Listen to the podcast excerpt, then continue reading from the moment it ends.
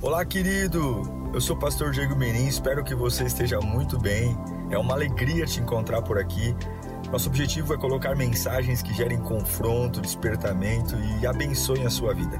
Em instantes você vai ouvir um sermão e eu espero de verdade que Deus fale com você. Se você puder também me siga nas minhas redes sociais, sempre estamos colocando conteúdos que gerem confronto e inspiração. Eu desejo um bom sermão para você e que Deus te abençoe sempre.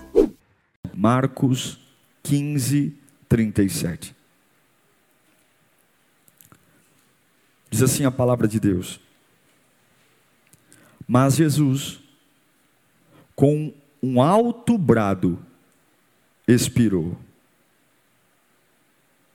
Mas Jesus, com um alto brado, expirou.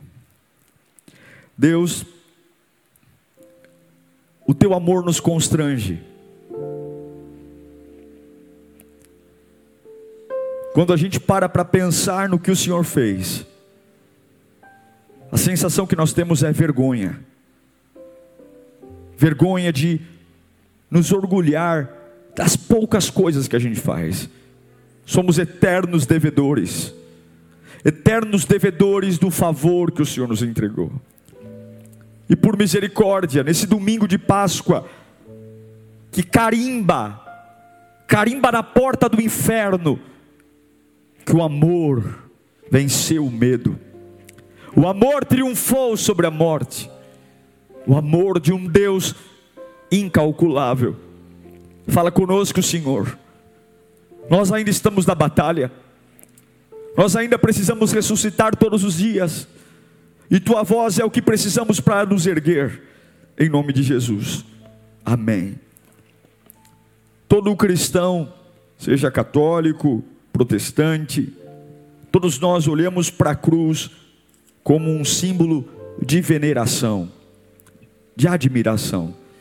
Os católicos usam a cruz ainda tendo o Cristo, e nós protestantes usamos a cruz vazia. Enfim, não há problema. A questão é que a cruz se tornou uma joia requintada. Alguns tatuam, outros colocam pingentes em colares, pulseiras. A cruz ela se tornou uma escultura artística, algo belo, algo fascinante, é um adorno, quadros, livros, tatuagens. A cruz se tornou um símbolo agradável de se ver, se carregar, Porém, se nós nos tatuássemos uma cruz no, no primeiro século, se nós carregássemos um colar com uma cruz, há dois mil anos atrás, as pessoas simplesmente ficariam chocadas com a gente. Diriam, você é louco, você, você é maluco, porque a cruz sempre foi a, a forma mais hedionda angustiante e inimaginável de matar alguém. Na época de Jesus, haviam vários tipos de morte a criminosos. A pena de morte era algo concreto. A população não se assustava quando alguém era morto pela justiça, mas a maioria das mortes eram apedrejamento, decapitação, estrangulamento. Era muito comum também o afogamento. Pessoas mortas em fogueiras, espada, óleo fervente. Inclusive, João foi jogado em um caldeirão de óleo. Mas todas essas mortes que eu citei aqui, elas tinham uma característica: elas matavam rápido.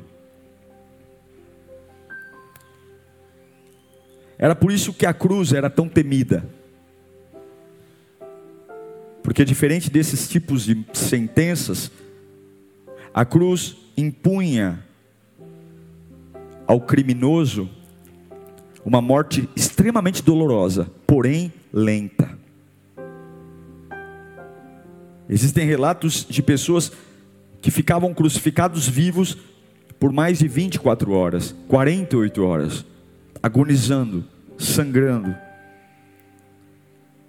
Então os persas quando inventaram a morte de cruz, eles inventaram pensando exatamente nisso. algo que matasse aos poucos, que causasse um sofrimento extremo, um método vagaroso, doloroso, onde você pendura alguém no madeiro, tortura e expõe por um longo período de dor.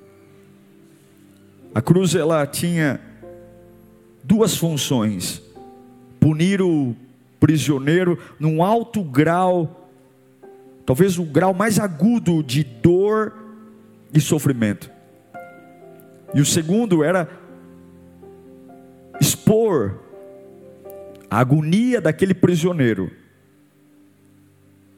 para impressionar as pessoas, ou seja, olha, tá vendo como ele está sofrendo ali? Se você repetir o que ele fez, você vai passar por isso. A cruz era um espetáculo público, inesquecível para quem vê. Inesquecível. E agora os romanos escolhem a morte de cruz porque querem deixar registrado na mente de todo mundo, todos os judeus: olha, quem se aventurar a fazer o que esse Cristo está fazendo, esse é o final de vocês. A cruz era brutal, gente. A cruz era brutal.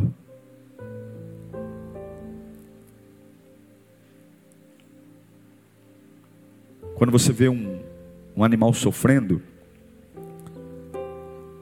a sensação que a gente tem é: mata logo para acabar com o sofrimento. Eu nunca esqueço de uma vez, eu fui para o interior e eles iam sacrificar um animal lá para fazer churrasco, enfim. E eu nunca esqueço disso, era o garoto. E aí e foram dar uma marretada no animal e era para ser uma marretada certeira. Só que na hora da marretada, não foi certeira. O bicho sentiu a marretada, mas não morreu. E escapou.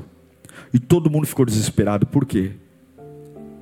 Porque é apavorante ver alguém prestes a morrer, sofrendo, mas que não morreu ainda.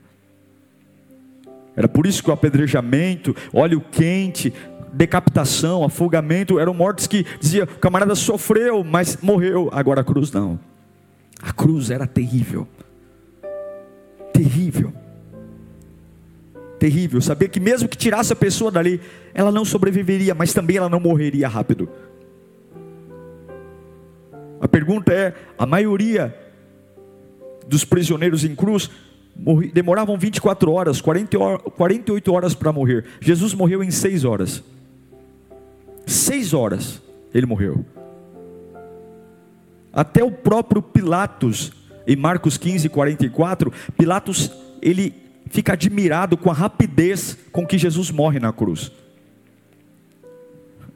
Não precisa ser nenhum teólogo para entender por que, que Jesus morreu apenas em seis horas. Porque ele chegou à cruz, basicamente morto.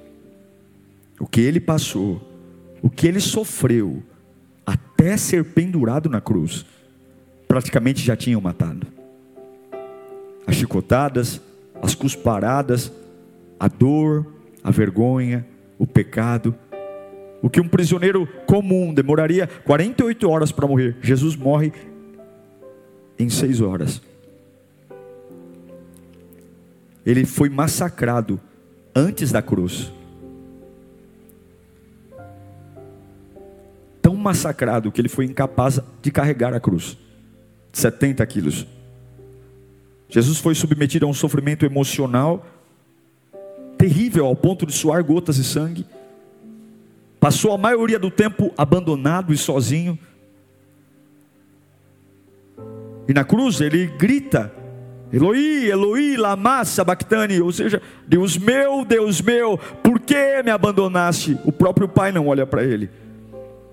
Um sofrimento emocional, descomunal e um sofrimento espiritual. Nós não temos ideia da batalha espiritual que Jesus travou, demônios o rodeando, o pecado da humanidade sobre ele, todos os estupros, toda a pedofilia, todos os assassinatos, todas as mentiras, todos os roubos, todas as traições sobre ele, sobre ele, um Deus puro, perfeito, se sentindo sujo, Sabe aquilo que a gente sente logo depois de cometer um pecado? Sabe aquele sentimento de vergonha, de dizer eu não deveria ter feito, mas fiz? Imagine o pecado de toda a humanidade, toda, toda, toda, até aqueles que ainda vão nascer, até aqueles que ainda vão pecar, tudo estava sobre ele, e o diabo estava lá, em pessoa, dizendo: Você não vai aguentar. Você sabe, você é bom com glória, você é bom com poder, você não é bom com sujeira, Jesus. Estou colocando toda a sujeira em você sofrimento emocional, sofrimento espiritual e o sofrimento físico. E aqui eu não preciso nem citar muita coisa, desde ser esbofeteado na face por soldados, desde se manter em silêncio quando riem dele, desde taparem seus olhos e darem socos em seu rosto e depois dizer adivinha quem foi, até colocarem uh, uh, lascas de ossos na ponta de chicotes e colocarem sobre suas costas, esfolando, surrando hematomas, desidratação. Depois de jogarem, esfolarem suas costas, jogarem manto de púrpura para grudarem naquela, naquelas costas abertas, todo um preparativo emocional de verem Pilatos descendo livre da esca... Barrabás, perdão, descendo livre da, do pretório romano e ele preso.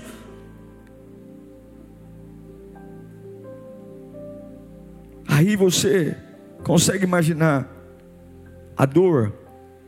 Agora, por que tudo isso? A Bíblia diz em Marcos 15, 37, que antes de morrer, ele, dando um grande brado, expirou. Eu não sei qual foi esse grande brado. Se ele disse, ah! A Bíblia não diz qual foi. Mas um grande brado é um grande grito. Ah! Ah! E não foi um grito de: Ah, comprei um carro. Ah, venci o Covid. Ah, casei. Ah, passei na faculdade. Ah, venci, venci, paguei todas as minhas dívidas. Ah, meu ministério está triunfando. Ah, saí do aluguel. Ah, expirou e morreu.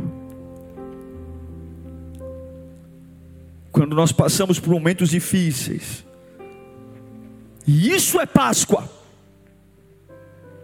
Você quer viver a Páscoa? Não adianta você querer viver a ressurreição sem ser capaz de suportar a cruz.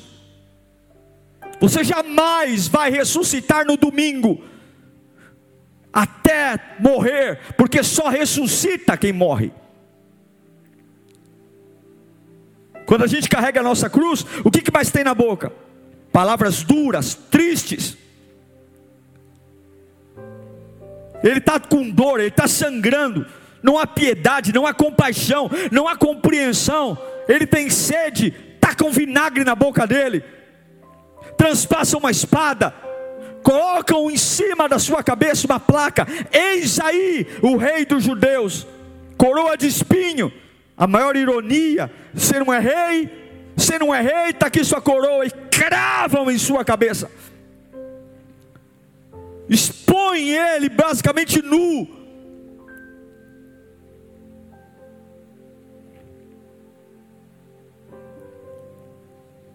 Qual é a sua cruz? Qual é a sua raiva hoje? Qual é a sua dor? E o que ele disse? na cruz. O que ele brada na cruz? Ah! O que? Sabe o que ele brada?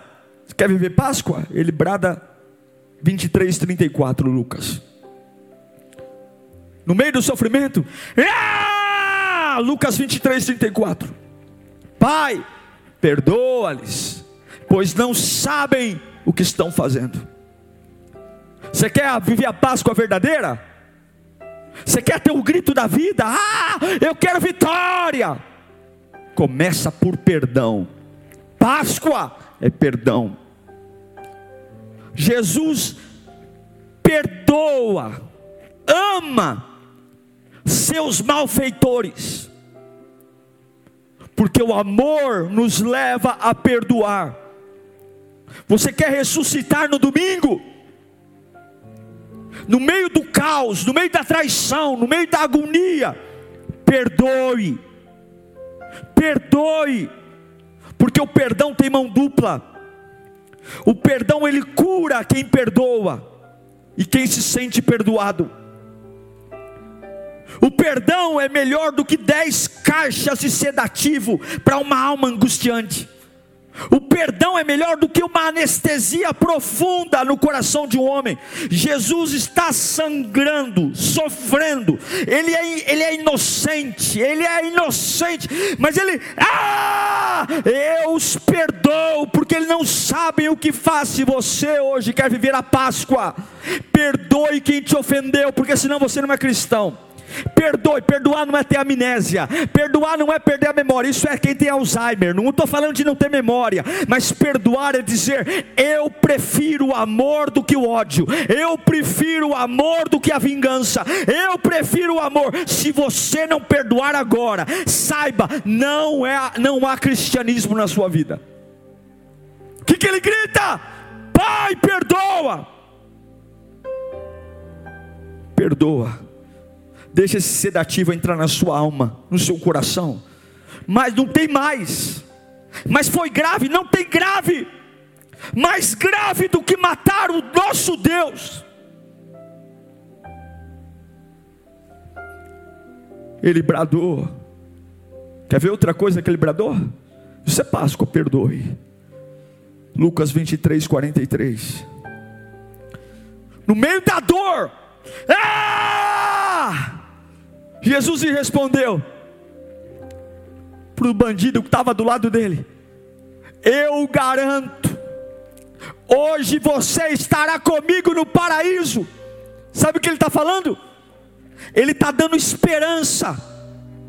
No pior momento da vida de Jesus, tendo o pecado do mundo sobre suas costas, sangrando, cheio de hematomas, ninguém se compadecendo dele, mas ele não é um gerador de desgraça, ele não é um gerador de caos, ele não ameaça, ele poderia pedir que os anjos viessem e o resgatassem dali, mas ele entende que todo o processo é necessário e ele, no meio de tanto sofrimento, ele não perdeu o foco da sua missão. Qual é o foco da missão? Salvar o homem, resgatar o homem, é transmitir felicidade eterna, mesmo sofrendo terríveis, terríveis dores. Jesus foi capaz de dar uma palavra de esperança para quem estava ao lado. Sabe o que é Páscoa? Páscoa é você saber que tua casa está um inferno e a tua casa está pior do que de outras pessoas, mas quando você vê as outras pessoas, você não leva o caos, o desabafo, você leva esperança.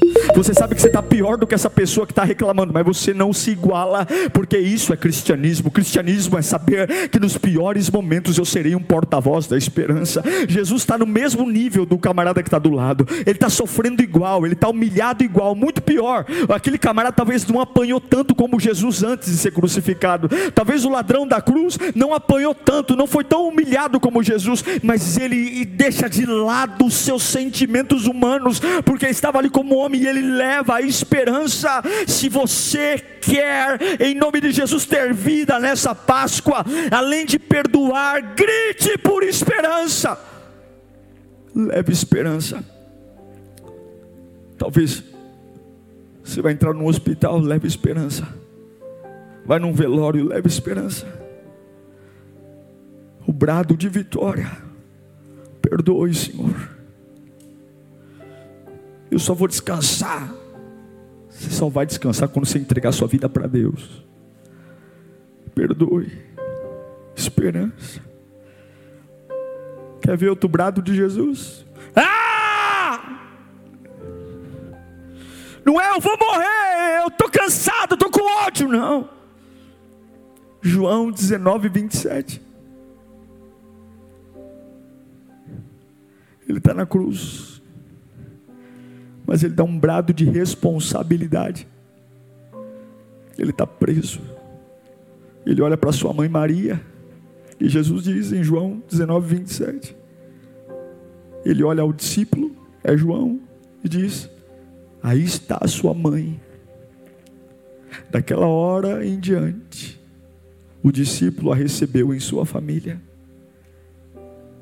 Ele está sangrando, ele está morrendo, ele está sofrendo.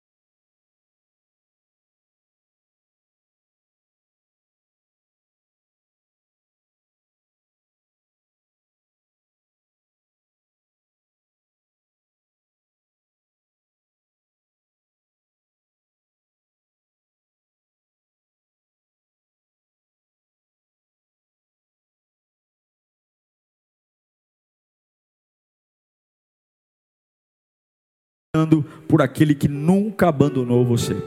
Deus te abençoe.